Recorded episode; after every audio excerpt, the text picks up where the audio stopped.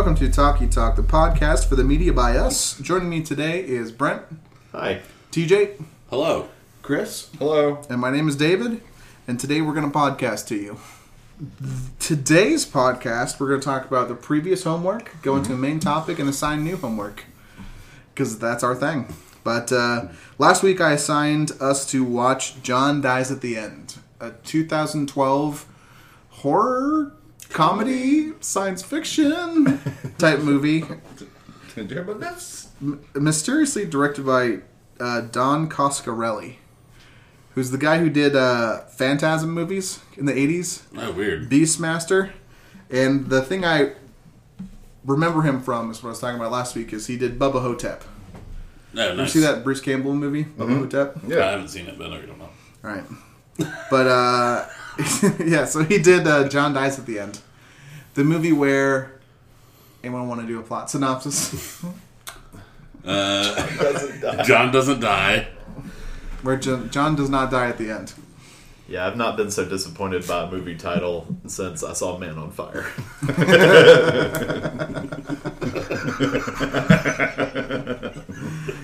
Not once in that movie? Nope. Not even his side character? Not even a stuntman in a flame suit. Nope. But, yeah, I really hate that. I'm just spending the rest of the podcast thinking, like, well, Mercury rising didn't really focus on the temperature going up. Well, this is a movie where there's a white guy named David Wong who changed his name to Asian, so it'd be tougher to track him. Him and his friend John, the titular John, are like paranormal type investigator solver dudes. Mm-hmm. Yeah. They take a drug called soy sauce, which makes them trip balls and stumble onto this fight for the universe of this sentient computer Korrok and his quest to bridge the dimensions. All those things definitely happen. I'm not sure of their order still, but they definitely happen. So, the thing we were talking about before the podcast, I think my big takeaway is this movie, I've never seen a movie so hard try to be a cult movie. That's usually a losing proposition. If you're trying to be a cult movie, you will never be a cult movie. Yeah. I didn't see it as much. I mean, I'm sure y'all are right. I was looking for it because I talked to Brent a little bit about it before I watched it. I don't know. Why? Well, what made it come across that way to y'all? I don't know. It felt like the movie equivalent of, like, giving yourself a nickname. I mean, yeah, makes sense. I think for listeners, like, nobody liked it, right? I did not like it. I didn't like it. I did enjoy watching it. Yeah, there are moments. I mean, I laughed. There's when he calls the number on his nose, he might pick up. He just played Mary Had a Little Lamb. Yep, yeah, I did. I thought that was funny as shit. Nice. Yeah, I liked the. I actually liked it more towards the climax than I did for most of the movie. I thought the when they go visit Korrok was somewhat entertaining. I felt like they got to that scene of the movie and they were like, we forgot to put boobs in this movie. All the boobs. Yeah. It's after watching and talking about A Boy and His Dog, I watched that scene and I was like, oh, it's the Boy and His Dog part with their underground. They're all wearing like creepy face masks and paint and stuff. I said like, another week, another creepy face. Did we made a funny joke about we're in the Eyes Wide Shut dimension. Yeah, that was pretty funny. But it just felt like it's trying too hard to be like a Army of Darkness type movie to me. Yeah, and trying way too hard for little like pithy pop culture-y things. Like we get that this is this kind of movie, but like it's not mainstream, brah. I really wish I could see David's face, listeners at home. Because it's a key component of his point right now. I'm having a stroke, brah. Look in the mirror and make the smuggest face you can. Yeah. I just thought everybody was bad in it. Except Paul Giamatti. And Mayor Royce was awesome in it, too. Yeah, as the detective Royce, who doesn't understand things, so he just burns them. Yeah. Don't understand it, so everyone's getting either shotgun or fire. So I don't know if it was intentional, but his character's name was Lawrence Appleton, which could be shortened to Larry Appleton, who is Mark Lynn Baker on Stranger Things. No, not Stranger Things. Perfect Stranger Things. Perfect Stranger. I think everyone had pretty hilarious names. And it was intentional. Robert Marley. Yeah, Robert Marley. The Jamaican drug dealer. Yeah. I feel like any way you talk about this movie, if you talk about it, it sounds more interesting than it is. Yes. Yeah. Yeah, I feel like somebody listening will be like, this sounds cool. The premise is, kind of. Yeah, the execution is just so bad in so many ways, I think. I really liked Dr. Morokai, what's his name? Marconi. Dr. Marconi. Oh. I thought that was kind of a fun thing for them to have. Killing a demon through a cell phone, that was kind of funny. The meat golem. It's good to see the Kurgan still has work. Mm. It just seemed like a movie that Sci-Fi makes directly for their channel. Yeah. And it had those kind of... It almost... No, the computer graphics were awful. They're worse than, like, the Sharknado stuff. It's like public access Christian television shows. Like, they're kind of computer graphics. The axe thing, like, the first scene of the movie I really liked. Yeah. I was excited about it. Like, am I killing him with that axe? Yeah. I was like, I can maybe. Yeah. And there's a clever voiceover for that stuff. Yeah. And I thought the editing was pretty cool for that, kind of like the quick edits. Yeah. Very snappy Edgar Wright inspired, just like... But the problem with the editing was that there were multiple times where I looked over at my girlfriend and I was like, is this before or after that thing that just happened? It's hard to know what the hell is going on. Right. A lot of that movie. Mm. Mm-hmm. And that's I guess that's part of it is I thought it was a little bit clever when John takes the soy sauce and you got him in multiple dimensions, like... calling him when he's in front of him, and like John says, "Oh, Freddy's still alive. That means we're not there yet." Yeah, that made me chuckle. It's kind of interesting. Yeah. He's like, "What?" He's like, "Oh, I just got a headache." Yeah. Besides that, I just have like I wrote down a ton of quotes because it's just the most bizarre things they were saying. Like the dialogue was, I feel like, horrible. And part of really what made it sound like it was trying to be a cult movie. But just, like, a cult movie from, like, the 80s, maybe. Because there's so many, like, little gay panic lines in that seemed kind of anachronistic to a 2012 movie. Like, he says, I want to shoot you so hard, I want to shoot you so bad, my dick's hard. Yeah. Have you ever heard... Yeah, he says, have you ever heard that phrase? Yeah. And I was thinking, no? I think that joke pays off, though. Because then he follows it up by... He's talking to the guy who's, I guess, some interdimensional steward... and like links people up, and which is Roger North, his name is, and because he just finished saying like, don't you think it's weird that after you hear a word for the first time, you hear it 24 hours later? Mm-hmm. He's like, have you ever heard the American saying, I want to shoot you so bad my dick's hard? And Roger North goes, no. He goes, well, you're gonna hear it in the next 24 hours if you don't stop. Mm-hmm. And I thought that was clever. Other quotes I want to chime in since we've got lots of dead air because I think we all feel weird about this movie. There's not a lot to say about this movie, but he also like the Korrok thing. The thing is like Korrok was the most juvenile character in the entire movie. Like Korrok says like your wiener's even smaller in person. Yeah. It's like not gonna think about what you are like big black cocks and just like laughing. And he eats the fat guy for his wisdom, and he's like, bacon. It's like, oh my god, This is a movie. The story of the dimension of like what changed their dimension from Earth was really weird and kind of funny, I thought. Mm-hmm. Like, the guy didn't die. And we had the bug planes in 1918. It was like real shitty footage of a plane flapping around. I thought that that part was kind of interesting. Like the church scene with just the stained glass of John and Dave. Mm-hmm. And it's just like the hot dog phone. Yeah, he's got the hot dog phone in the stained glass, and he's like, "Tell me, what was it like the interdimensional travel?" And it's like, "Oh, I wasn't really paying attention." It's like, "Yeah, it actually wasn't that great." Yeah, the movie had a bunch of moments like that. Like, that was really funny. He was like, look under the hot dog. There'll be $100 bill. He's like, there's no money there. Just let us. He's like, well, do you have your ATM card? That's not bad. Yeah. Yeah. I had a problem, and I know that this is probably taking this movie way too seriously, but I don't think that any of the characters stayed consistent. Like, at the beginning of the movie, you've got Fred, who delivers the priceless toast. Here's to all the kisses we snatched, and the other way too. Mm-hmm. And then later on, he's just like helpless, Asian token. Yeah. And same with John and Dave, and not even after they go through their escalating expertise with the soy sauce, but they just go from like wisecracking fun dude to like absolutely blank and expressionless, and like we're here to kill demons.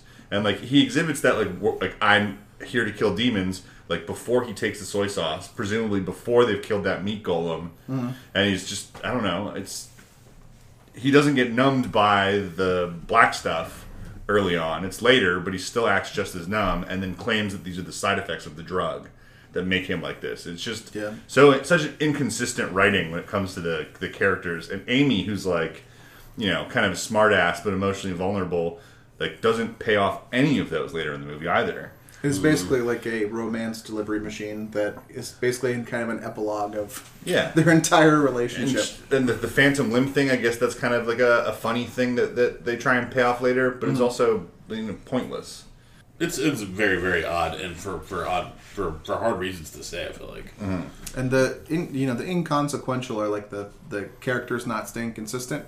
Like, you'll have the main characters being completely terrified about what's going on, and then like just like making dick jokes within the same context of terror. Yeah. Yeah. Like with like the meat monster thing, they freak out about snakes. Mm-hmm. And then, you know, they run up the stairs and the doorknob turns into a dick.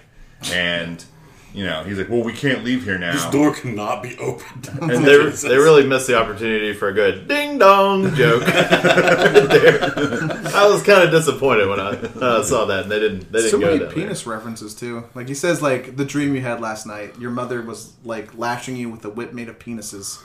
Yeah. That dream that everybody has. Yeah. Well, it is specific. I mean, you would kind of like, all right, you're onto something if that's the actual dream you had. This is actually the original treatment for the Limitless movie. Yeah. So, as I watched this like bad movie about irreverent demon hunters, it made me wish I could just. I almost looked for the old TV show Reaper on streaming because I was like, that's kind of the similar thing but done well. Did you ever see Reaper? Mm-mm. Mm-mm. It's got the guy from John and Tucker, right? Or Tucker and Dale. John Tucker must die. I don't know anymore. It's one universe. Does John Tucker die at the end? Tucker and Dale versus Evil. He is in it. Yeah, it's that show was pretty entertaining back in the day. It was funny, but yeah, this was just I don't know. Yeah, not kind of all over the place. It was a mess. So hard to follow. That's my main beef with it. Is I don't really know what happened. Yeah, I was hoping nobody would ask me, please describe the plot. Yeah. I don't know. It's kind of easier just like to pick out bits and pieces that are interesting or funny rather than... Because the entire movie I don't think works. Like one thing I thought was interesting when Mayor Royce had the gun pointed at him and he says like the thing like, you know, I could continue talking about that but I realized I wasn't in the trailer. And he drifts off to, like, the bullet factory, where it's, like, he distracts the guy in the factory making the bullet, which is why the bullet doesn't kill him. Oh, right. I thought that was kind of interesting. Yeah. Mm-hmm. Yeah. Yep. But then the dog drives the pickup truck through the house. Like, do we know if Meat Golem was before or after Paul Giamatti? I think it was before. I think it happens the night before. Oh. Wow. Because it's at the start of the conversation with Paul Giamatti, he's like, something about, you know, you'd believe me if you were there last night. Like, what happened last night? Because they have, it's weird that, I think they kind of have these powers of perception before any of this stuff happens anyway. Before the party, before... Yeah. I don't know. Then again, I might be wrong. Hell, I don't know. They didn't make it clear. Yeah. So, right. And John's band is one of the... worst fictional bands I've ever heard in a movie. Oh, no. I was laughing at subtitles on, and it was funny. Yeah, the chorus of that song was Camel Holocaust. And they go, hair. Three Arm Sally was the name of the band. Yeah, that's right. I don't know. Sorry for assigning it. Anyone have any other takeaways or anything to say about it? No. The plot was so confusing that I'm not 100% sure the title is incorrect. Right. Well, technically, I guess there's a version of John in his, like, when he takes the soy sauce and splits out to all these different timelines. One of those died, I guess. Right. But John dies in the middle. Like John actually dies in the middle. They just cut the title. It's the original title was John Dies at the End of the First Act. In the police station. And that's why I was confused with Paul Giamatti because I wanted John to be Justin Timberlake is like the one thing there. Your title make it. Yeah. Sure. Yeah. Yeah, I don't know. That's. I think the only way to verbally express my opinion about that movie is just with a sigh. I can't. Like that. But, yeah, we were also talking beforehand. My favorite part of that movie is the bookends of Paul Giamatti. I think he's the only one who's really good acting in it. Mm-hmm. Yeah. I really like him. I think he helps you engage in the movie at the beginning, just because when Wong tells him to get out his pen and start writing. You know, Giamatti's reaction there is like, I don't know, it was fun. It was, he's like, oh, okay. And then, when he asks him, are you my dad? I was like, that's such a stupid line. But Giamatti handles his side of it pretty well. Mm-hmm. Paul Giamatti also writes down the word dad. He's a reporter, so they have all kinds of shorthand. That could mean anything. But I do like the surprise twist of his character. Mm-hmm. He's a manifestation of what he thought he looked like on the phone. Yeah. I think it's a, just like anything, it's a weird part of the movie, but I think Giamatti sells it playing it straight. Yeah. It's like, I have so much to do. I can't be dead. I can't not be real. I have kids. Yeah. And then it's like, boop. He's gone. Yep. If you haven't seen it yet, don't waste your time. Don't do it. Watch, and if you didn't listen to our recommendation earlier, if you want something in this vein, watch Tucker and Dale vs. Evil. It is an actual cult classic, and it does what this movie tries to do. A funny horror movie. It's got heart, and I feel like this movie didn't have much heart. It's just joyless. Didn't care if anything bad happened to any of the characters. No emotional investment in anything, except I liked the giggles. And when it ended, I could have watched any number of things that make me laugh, and I will forget about this movie tomorrow. Yeah. It's a promise. So don't bring it up. It's because I've been taking lots of fake drugs. Don't try to talk to us about it. Lots of mind benders. Taking some Segwanium. Yeah. So for our main topic, we are talking about, since we were talking about soy sauce in the previous segment, it was a fictional drug. We're talking about fictional drugs. Which, by the way, if soy sauce were a real drug, we're talking about real sauces. Like, damn it. Ketchup, the movie. If we were drafting, this would be like what soy sauce actually is the equivalent of like greatest of all time. Like, oh, you take this drug and now you can perceive multiple universes and you can see forward and backward on your timeline. And you have these like crazy psychic powers. Mm-hmm. Like, that's pretty good. Sure, if it's that, but you also have doorknob penises and yeah, weird. I'll take a Limitless drug, I think, over this one. Well, that's a good first entry. Talking about fictional drugs, the first one I thought of was NZT from Limitless. Because that's like the main character of that movie. Mm-hmm. Yeah. It hinges around that fictional drug. Right. That was a movie that, it's not great. It's not a great movie, but it was entertaining. I liked it a lot. Yeah. I feel like that one was better than the similar drug, because it basically just makes you smarter, right? NZT. It lets remembering the logical fallacy. Focus. You can use 100% of your brain. Okay, so... But do they do that in the movie, though? I don't think they do. Oh, I'm pretty sure that's in the trailer, even. Really? Yeah. It's one of those mini trailers that starts off, you only use 10% of your brain. Mm-hmm. I really thought at which point I'm one of y'all, liar? Yeah, right. But I feel like it worked in Limitless better than basically the same thing did in Lucy. Yeah. Yep. Did she take a drug, or was hers like a procedure? She takes a drug. Okay. Yep. And it has the same thing, like 10%, now using 100% of your brain. Yeah. And those two movies go completely different directions with that, where in Lucy, you turn into a computer, much like the Korrok. And, I mean, she does. She turns into this, like, sludgy, amorphous computer. Right. And then in Limitless, he just, like, writes books real better. And he makes money better. So how about after each fictional drug, would you take it? NZT or the Lucy drug? So NZT, it's very addictive, right? He had to, at the end, he had, like, weaned himself off of it. Yeah, because... And he still had the benefit. He had, like, slowly gotten himself off the drug. By the way, the Media Bios and Talkie Talk podcast does not advocate the use of drugs. Fictional or otherwise. Fictional drugs. I do advocate the use of fictional drugs. Yeah. But on that point, soy sauce, I might take it. I would not take soy sauce. I wouldn't take it just because of the line in the movie where he says the effects I'll have those forever, or maybe longer. Yeah. Also, like, most people who take it die in the movie. Yeah. Yeah, I probably wouldn't take it. I don't know. It just seems like, it seems interesting. It's like, it's life-changing. It's not just moment-changing. When I'm like 87 years old, I'm going to take some soy sauce just for the final trip. Just like around the universe. Touch a bunch of doorknob dongs. Yeah. Doorknob knobs. Knob knobs. Yeah, they could have said that too. Yeah. I would definitely try NZT though. Especially if you can wean yourself off. Yeah. I would agree. Yeah.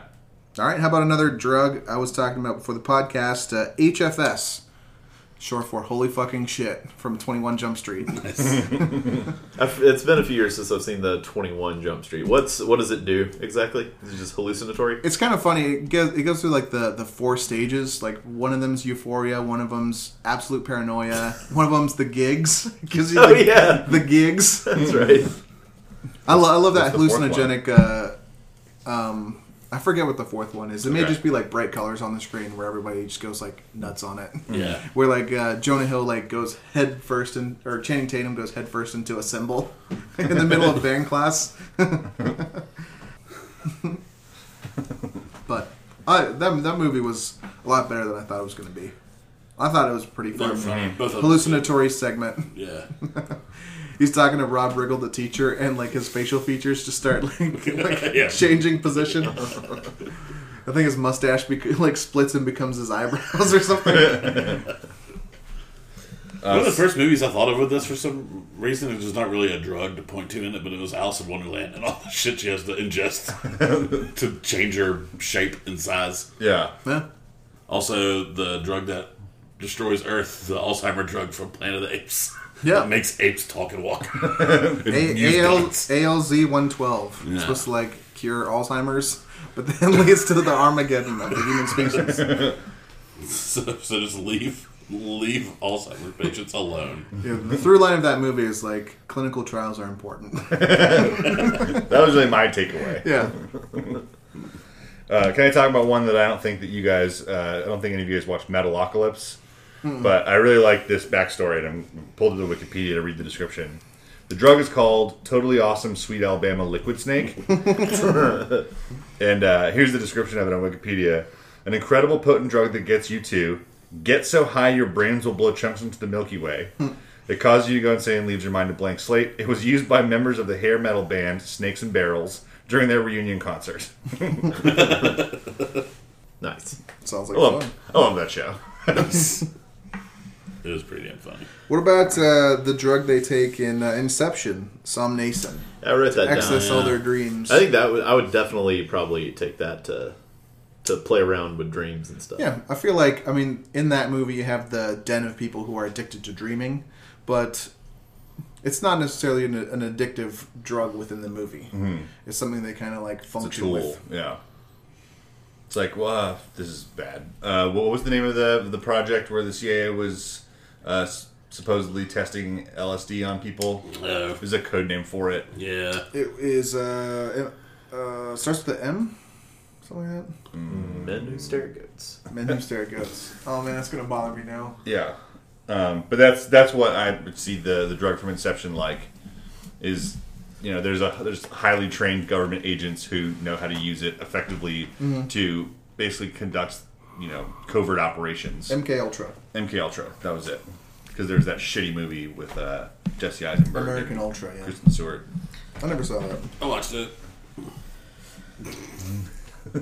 No review. There's a one TV show that I really liked. I don't think any of y'all ever watched all of it, but Fringe. Mm. And there was a drug in it called Cortexiphan that played a major role, and they used it to experiment. It was similar to the unlocking brain power drugs, but they would use it on children to help them. It would not be like 100% of your brain thing. It was more like they found that Cortexiphan could like change the brain and give you, in some cases, like minor superpowers. And so, but it only worked on like small children, and it played a role in, like, I don't know, seasons 2, 3, 4 of Fringe. Nice. And it was pretty interesting. Speaking of TV, the one I thought about, especially with TV, was right off the bat, fictional drugs was Thymosil from Arrested Development. Me too. Yeah. I read that Thymosil. Dr. Fuenke's 100% natural good time family band or whatever. I just like, it's like the natural food group, like an acquisition of like like a chem grow, like a squib group company. I definitely would not take Thymosil. What were the side effects of Thymosil? Weren't they bad or something? Yeah, I think Lindsay takes it to deplete her sex drive, where they keep going like, all right, buddy, good job, friend. In the same vein, there's Better Off Ted. Yeah. Where they, it's Lam and I forget the other guy's name, but the two scientists who are constantly having to be human test subjects for all the crazy drugs that the company's making. Some of my favorite TV is all their fake ads for their fake drugs. Yeah. I love that show. Yeah. It was canceled too soon. Yeah. Not one in particular, but I don't know, remember the name of it, but they cure the hair loss problem. And the bald character, who's a guy you'd recognize, but not his name, it just has like a single patch on his arm, and it becomes sentient. I would not try that drug. Yeah, that sounds horrible. The Thymosil may decrease your sex drive, cause numbness of the extremities, and produce a feeling of camaraderie. There are a couple of cartoon TV show fictional drugs that don't play major plot points, but that I thought of before I started Googling stuff. Two from The Simpsons. One was the Flintstones chewable morphine tablets. And the other one was, from my favorite episode of The Simpsons, the brain and nerve tonic that causes King Griffey Jr. to have gigantism. So he can't play in the town baseball game. He gets a big head. And they've got the that cough syrup they use to make the Flaming Moe. There's one from a Family Guy that I always thought was really funny. It was during the multiverse episode, the universe where Christianity was never a thing, so the Dark Ages never happened, so we're like 3,000 years in the future, scientifically. And in the farmer's market, you see NyQuil cold fluid aids. I also thought about... when you're talking about fake commercials, SNL does great drug commercials. Oh, yeah. One of my favorite ones was for Annual. It's like get your annual period one time a year. And it's like a pleb they're walking through the park. It's like, have your period only once a year, but when it happens, it's like, run. It's like people going insane and like smashing down buildings. Julia Louis-Dreyfus had the heroin AM. Oh yeah. Also, like, there's one from the early 2000s. It's called Homosil, and it's for parents trying to deal with their children being gay. It's just, I think there's erectile dysfunction drug in Futurama's called Jamin. Well, there's also an erectile dysfunction tonic in SNL. I think it's SNL called Dr. Frankenboner's boner juice or something. Dr. Franken something's boner juice.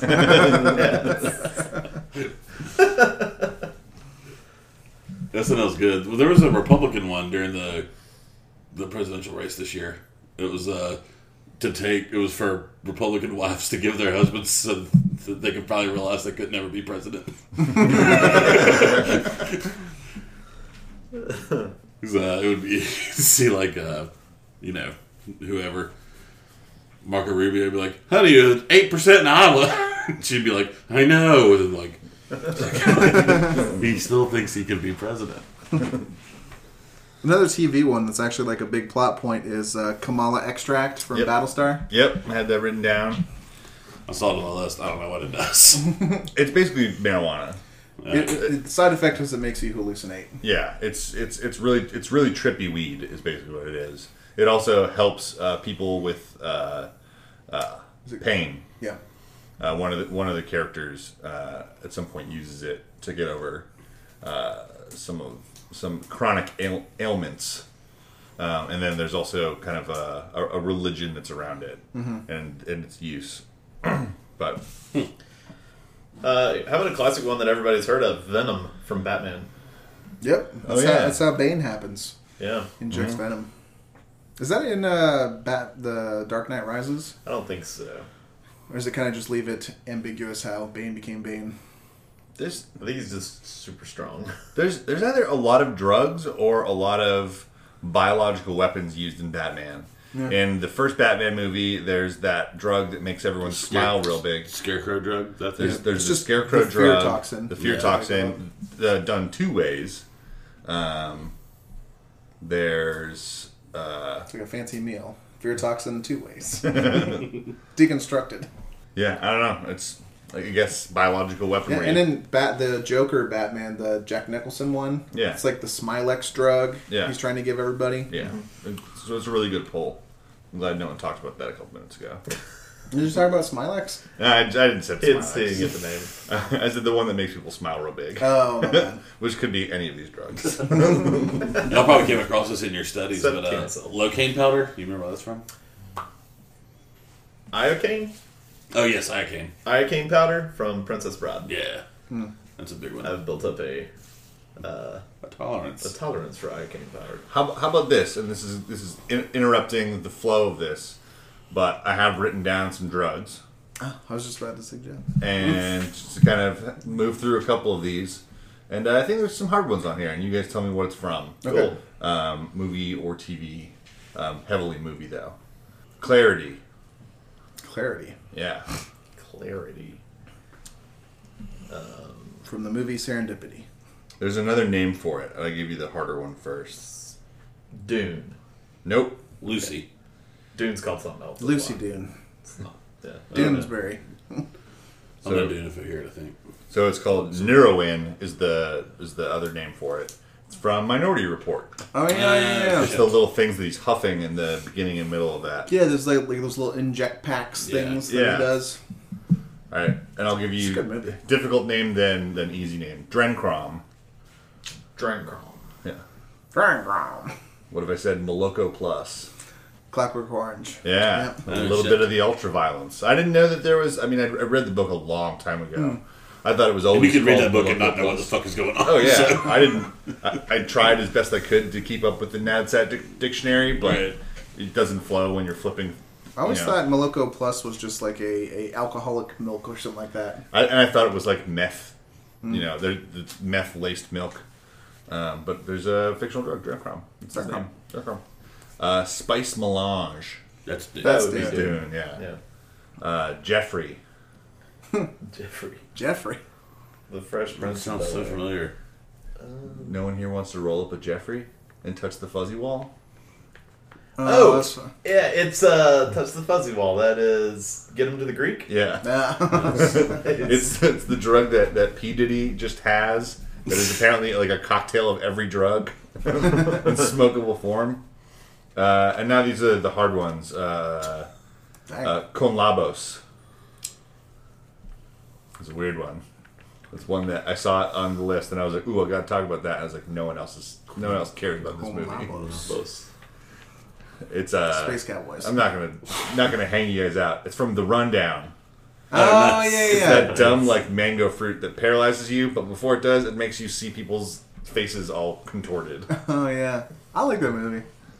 Very important to the plot of this movie. Scat. That's The Faculty. Yeah. That's where they got the drug and like the hollowed out ballpoint pen. Yeah. Or like big pen. They're like stabbing Jon Stewart's face. Yeah. John's one of Jon Stewart's only movies. It's like that and Half Baked. And then the last one from a TV show, also pretty important, V. Which is kind of not a drug, but... Oh, is that the vampire juice from the vampire show on HBO? Nope. No. All those details are kind of wrong. Okay. The vampire juice from the vampire show on HBO. Okay. No, it's V. It's from True Blood.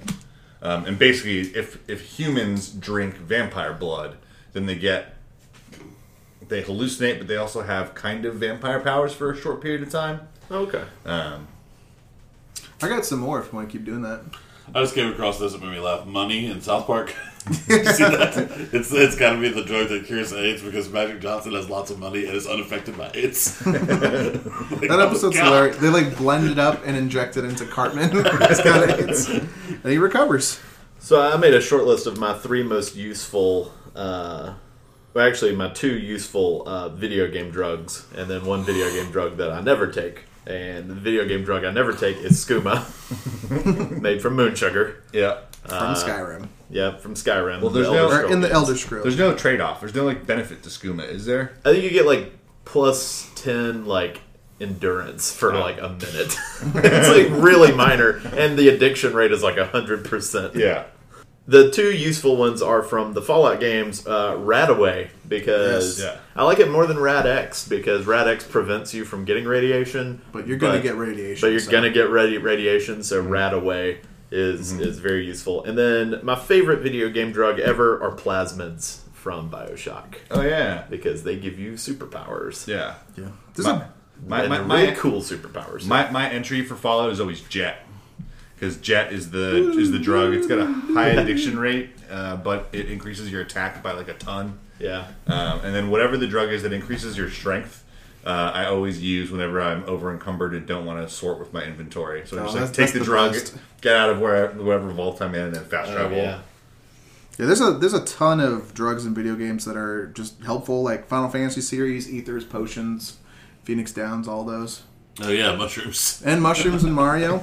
Nice. A good one I love, and it's kind of a minor one, but in Metal Gear Solid, the Phantasm, like to steady your sniper rifle is so key in that game. Yeah. Any of the fights with Sniper Wolf or the End. The End, you know, you have to, or I forgot, or your not much less with your duel with Quiet and Phantom Pain, but right, because it's a sandbox game. For sure, Sniper Wolf in the End is you are popping some Phantasmin. Yeah, and also coming across this list. Remember Nigel West Dickens Elixir from Red Dead Redemption, which is basically like tonic water that gives you diarrhea within the game. It's advertised as like a cure-all thing, and he's you're supposed to. The mission you do with him, you're supposed to help him sell it, right? Yeah, it's the weirdest side quest is you just like... Oh, that's the one where you have to like shoot things out of the air and tell people that you took his potion or whatever, his elixir. You take the elixir and like fist fight a man. It's like, well, I guess it works. He can fist fight this dude after drinking this. Yeah, all it does is give you diarrhea. That's fantastic. Yeah, a lot of healing stuff like, I don't know Halo that much, but biofoam from Halo. I guess that helps you. Medigel from Mass Effect is a big one. Just healing stuff. One that I'm thinking of, it's off topic, but it's Rockstar, like Red Dead. In GTA 5, there's bull shark testosterone, I believe, that you can get in like multiplayer maps that increases your melee damage. Oh, nice. Yeah. And also, central to the plot of the... I don't know if you guys play them, but the Max Payne games. Oh, it's like the drug like Valkyr, which... you go on some crazy ass trips on that game. One of them's like there's dead babies and like this weird thing where you can fall off a map because you're tripping balls.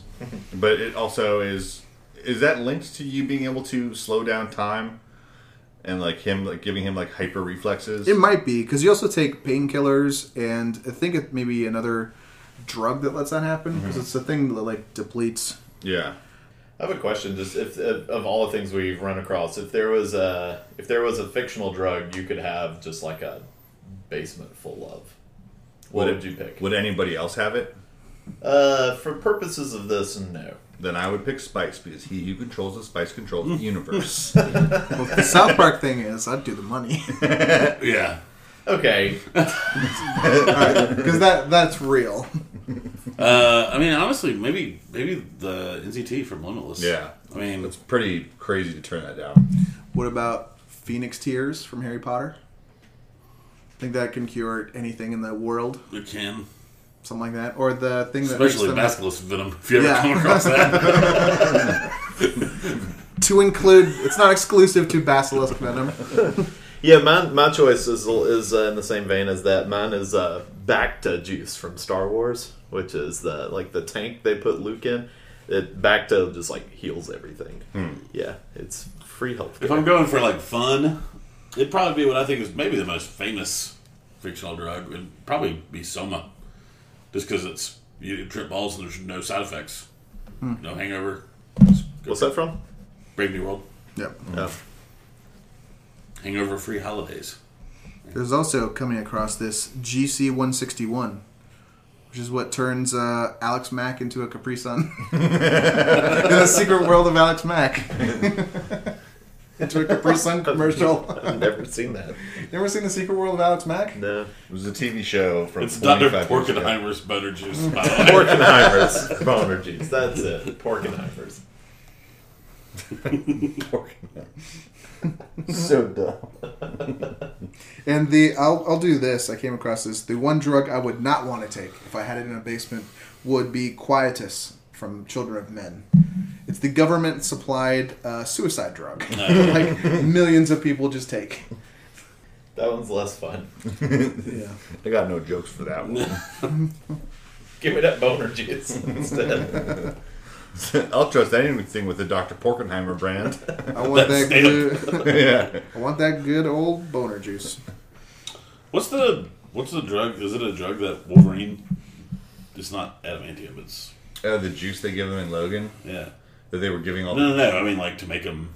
I think it was more of, like, a treatment and process than it was a drug. A drug. Thing. Yeah. Well, just drowned him? Because he was... When they infused him with adamantium, he was... There's a thing called adamantium poisoning. Mm-hmm. Because he already had the regeneration, and he was just a person who could regenerate faster than the adamantium would kill him. And so I know that in the newest movie, Logan, he takes a drug which seems like super juice, but it really just... restores his regeneration power. So it helps him with his adamantium poisoning. Yeah. I mean, that's what I thought when I saw it. Yeah. That makes sense. I was talking more about the... Comics? No, the break of where he forgets everything. Okay. Well, but I think David kind of answered it. No mention of the blue and red pills. From the Matrix, it's such a sticky topic. Yeah. Those are symbolic within the visual representation. Right. They're not of the Matrix, really though. Like, what are they doing? I thought about it for a second, but they're kind of like two different placebos. Yeah, it didn't make my list. I like the Simpsons drug I just came across, Viagra Gain. It's a topical rub for bald and impotent men. It gives you hair up there and what you need down there. Also, looking this stuff up made me remember C-Lab 2020 when they take Stimutax. You guys ever watch that show? I didn't watch it that religiously now. Oh, there's a funny episode where they take Stimutax. Mm-hmm. And it's C-Lab, so it's insane. Everybody hallucinates and stuff. Nice. I think it ends up being like a placebo. But they like have these crazy like trips. Spoiler alert, I guess. Oh, what about this? How about the drug Provasic? I don't think anyone actually takes it in the movie. What's the plot point? Provasic is the drug that Dr. Richard Kimball's trying to... Oh, yeah. So there's no research behind in The Fugitive. That's right. It sounds so much like a real drug that it's like... It's so boring, but it's fictional. As is our podcast. We're not even listening to this right now. I also just like the name Pan-Galactic Gargle Blaster. Oh, from Hitchhiker's Guide to the Galaxy. Yeah. There's another description along the same lines of like Totally Awesome Sweet Alabama Liquid Snake, where it's like your brain gets turned into liquid and smashed between two hammers. Oh yeah, I remember it. I just saw it in the Wikipedia article. It's like your brain is smashed by a brick covered in a lemon slice or something like that. Yeah, jeez. Yeah, people like that stuff. Mm-hmm. But I think that pretty much does it for the main topic, fictional drugs. Yeah. Yeah, thanks to John Dies at the End for inspiring something. You did something, $1 million budget movie. My favorite thing about John Dies at the End was that it was short. I got home at 2 and I was like, shit, I don't have time to watch it. And I saw the runtime. I was like, oh, hour 39? Fuck yeah. I'm going to get this done. All right, so who's doing homework for next week? I'm doing it. It would be TJ. I'm going to pick a movie that would not be surprised if we've all seen before. Interesting. But it's been at least 15 years for me. And it's a movie I've been wanting to rewatch, 1981's On Golden Pond. We're doing it. Yay. I've never seen it. I've never seen it. Yay. What's it on? Netflix, right? Netflix. Catherine Hepburn, Henry Fonda, Jane Fonda. It's Peter Fonda? No. Rutger Fonda. Honda Fonda? But in trivia world, Dabney Coleman. Isn't it? Honda Insight? Honda, Fanta. Don't you want that? Honda, Fanta. Nice. I crushed the audio recording, slapping the table. You broke the podcast in half. This is going to be 2 episodes. So yeah, on Golden Pond on Netflix. Is it going to be another one of those movies where the title lies to me? The whole thing takes place on a puddle of piss. So, I like the simplicity of a boy and his dog. Okay, you know what pissed me off about Apocalypse Now? There was never an apocalypse. Definitely not now. I kept watching, going, like, all right now, and it never happened. If it was Apocalypse Soon, that would have been more appropriate. Apocalypse Later. Yeah. Apocalypse Someday. Much less compelling title.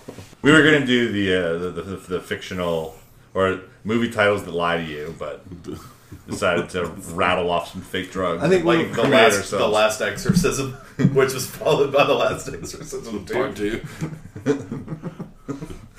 The exorcism of Emily Rose. I don't believe she ever gets the demons exorcised from her. I don't think her real name is Emily Rose. Oh shit! Laura Tulip. Was the streetcar actually named Desire? Yeah. Oh really? No. It's a director's cut. Really? It's a lead scene with a fascinating streetcar goes honk honk. How you doing, Stanley? That's your old pal Desire.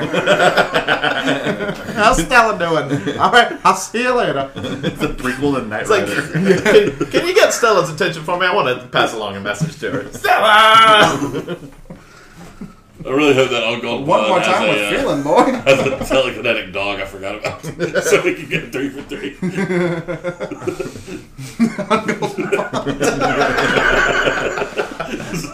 Golden Retriever is like, hey, Henry. That's all I have to say. You're old. I think that's all I know. I think that's what it's about. That's the role that Honda Fonda plays.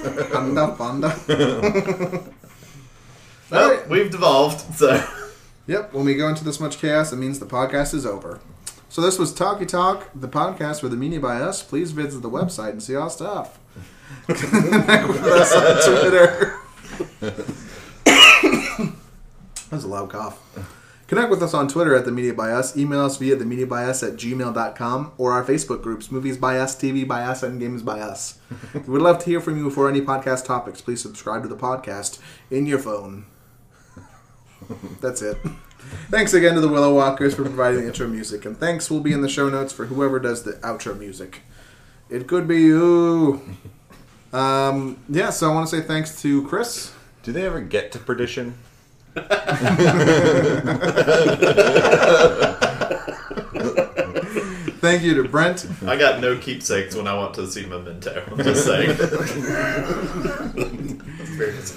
And thanks to TJ. Yeah, I don't have anything. There better be a puddle of piss in this movie. And thanks to myself. I got nothing. That was so somber. I was going to say, and there was no dog and dogma. But I felt too stupid to say. But I think you'll all agree. Like, consensus on that, at least. The cast is on Golden Pond, so they ran out of character names. Because 4th and 5th build characters are Billy Ray and Bill Ray. And 6 through 10 are all John.